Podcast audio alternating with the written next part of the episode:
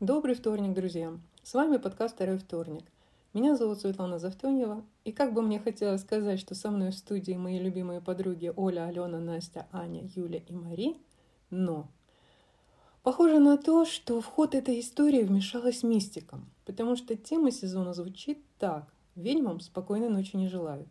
20 февраля мы все слетели в студию и записали сезон, планируя, что он выйдет во, втор... во второй вторник месяца, то есть уже 8 марта – но его величеству случаю не угодно было сохранить запись, поэтому я прочитаю вам рассказ, записанный дома, в окружении своих котиков. К сожалению, обсудить мой рассказ они не смогут.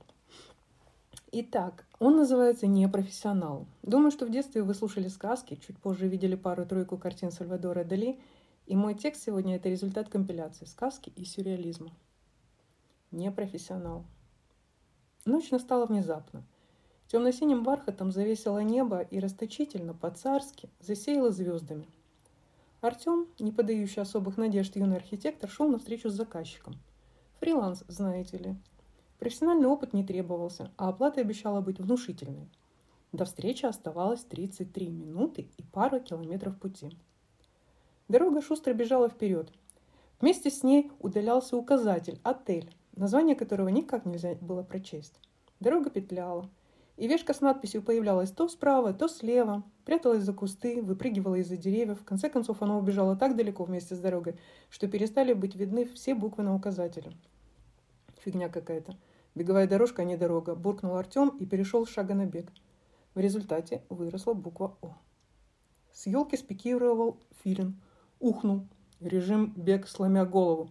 И запястьем крыла свернул Артему шею. На 180. Картинка в глазах изменилась.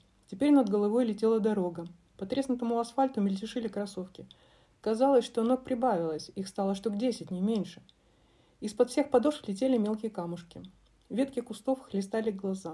Звездное небо сквозь зажмурившиеся ресницы виднелось где-то внизу. Мелькнул указатель «Отель на одну ночь». В лесу становилось все светлее. Дальтоник Артем вдруг стал различать оттенки зеленого. От салатового на юной лиственнице до насыщенного на древней еле. Глаза расслабились. За ними успокоились и мысли. Показалась голова бегущей дороги. И каждый из десяти шустрых кроссовок пригвоздил ее к земле длинными гвоздями.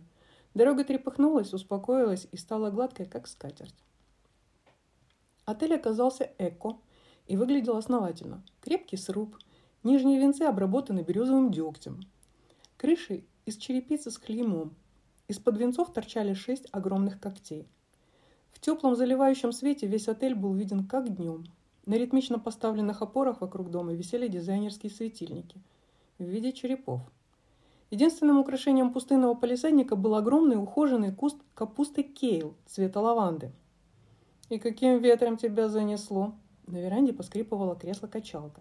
В нем с рюбкой абсента покачивалась моложавая седая дама в шелковом кимоно с портретом Ракура Куби.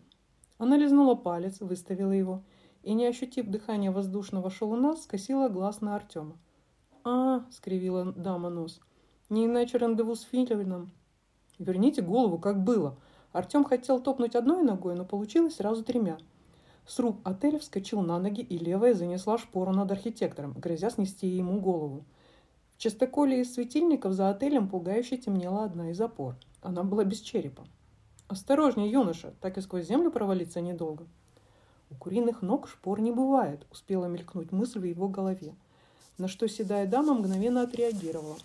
Состоятельные женщины в качестве динамических свай могут себе позволить ноги боевого петуха. На веранду выбежала кудрявая девушка в фиолетовом комбинезоне и крикнула «Лежать!». Ноги отеля плавно сложились, она выдернула рюмку из рук дамы. «Бабуль, тебе не пора на слет?» «А какой сегодня лунный день?» «Полнолуние, бабуля, и с абсентом пора завязывать. Она сбежала по крыльцу вниз. По пути к полисаднику врезала Артему апперкот, поставив голову на место. Сорвала нижний кудрявый лист у капусты и потащила его к крыльцу. Голова не кружится? Нет? Ну, тогда тащи к парковке. Она бросила тяжелый лист ему под ноги. Артем оглянулся в поисках парковки. Перед отелем не было ни одной машины. Но нашлось слово «парковка». Корявым почерком, углем оно было нацарапано на фанере с изображением Эйфелевой башни. Он даже не удивился, увидев метлу, закрепленную ниже – Артем бережно взял лист капусты Кейл на руки, донес до парковки и положил черенком к старту взлетной полосы. Ничего себе глушь. Конец географии, а сигнальное освещение сделано. Девушка вела бабулю под руку. «Бабуль, какой на тебе миленький халатик. Юмико подарила. А цвет прелесть. В тон твоей новой летающей машинки». Бабуля пнула капустный лист ногой. «Позорище какое! Я в этом точно не поеду!» Метла при виде хозяйки от радости завибрировала, забила хвостом. Один из удлинившихся прутиков, в жажде доказать ей свою преданность, несколько раз ткнул капусту Кейл в курчавую поросль. «Бабуль, ну что ты опять не читала Квольча и Квабана? А если бы читала, то знала, что в этом сезоне все летают только на капустных листьях. Деточка, а как же фитнес, метла, баланс? Ба, ну и все. Такую метлу жук-караед почти доел. Вот смотри, она сунула палец в дыру на черенке. И, а тут листик, полный автопилот, удобное кресло. Абсентику с собой возьмешь. Ну все, давай, пока. Как вы там говорите? Слет состоится в любую погоду? Она чмокнула бабулю, усевшуюся в роскошные складки капусты. Лист взмыл вверх и скрылся с глаз. «Я лиса», — бросила она на бегу. «За мной». Девушка вбежала вверх по ступенькам, открыла дверь, впуская Артема внутрь. Внутри отеля пахло анисом, имбирем и кофе. Внимание архитектора привлекла снятна справа. На ней было нарисовано дерево, похоже генеалогическое. В рамках вместо портретов небольшие, размером с ладонь лоскуты бугристой кожи с вытатуированными именами. Басилиса первая, Василиса вторая, Василина третья. Спящая табличка мизинцем не трогать. Отсохнет? Вспыхнула уже после того, как Артем поскреб пальцем самый выпуклый бугорок.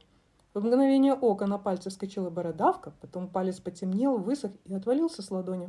Лиса поймала его на лету. «О, свеженький, сейчас кофе добавим». Она подошла к стойке ресепшн, достала из недр ручную кофемолку, открыла крышку, насыпала зерен, покрошила ножом палец, закрыла, отдала Артему, толкнула его в полосатое кресло и приказала «Мели, я сейчас».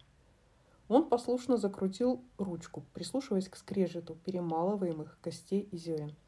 Подозрительно зазвучала музыка Джо Кокера. «Ну, не трогай шляпу».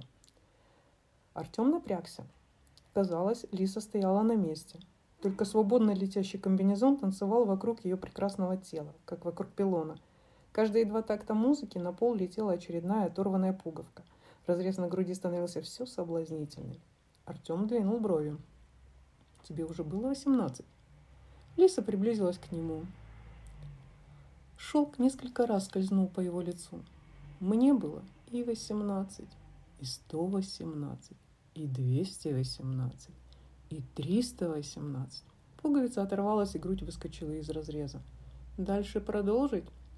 Он покачал головой и подумал, что хорошо бы взять за правило уточнять условия фриланса заранее. В этом деле, как и в архитектуре, он был не то что не профессионал, но даже и не любитель. Ее комбинезон сполз на талию. Пуговицы продолжали слетать в вязнущем ритме банальной стрип-музыки. Одного у меня только не было. Догадываешься, чего? Хм. Наверное, того же, чего не было у меня года три. Да и не будет уже, наверное, никогда, подумал он. Элиса вдруг остановилась, вырвала кофемолку из его рук. Пшел вон! Из ее глаз полились слезы в три ручья. Два из правого, один из левого. Соленая вода разливалась по полу и устремилась к выходу. Лиса варила кофе в турке в маленькой плитке, вокруг которой сложила свои ноги. Склонив голову вправо, она помешивала длинной ложечкой кофейную гущу. Слезная вода начала выливаться за порог. Лиса громко причитала о том, что вот-вот разменяет свои вторые 666, и если не успеть к тому времени родить дочку, то на стене в холле отеля появится новая шкурка. Бурный поток слез валил с порога, заливая парковку, полисадник. Когда макушка капусты Киа скрылась под водой, петушиные ноги отеля вскочили и перепрыгнули пригорок. Артем не удержался на ступеньках крыльца, полетел вниз. Его голова метко пристроилась на пустующую опору Чистакова. Ну вот и все, мои хорошие. Обсуждения, к сожалению, не будет, зато я спешу вам сообщить, что мы завели свой канал в Телеграме. Вы сможете его легко найти второй вторник, дежурить мы там будем по неделе.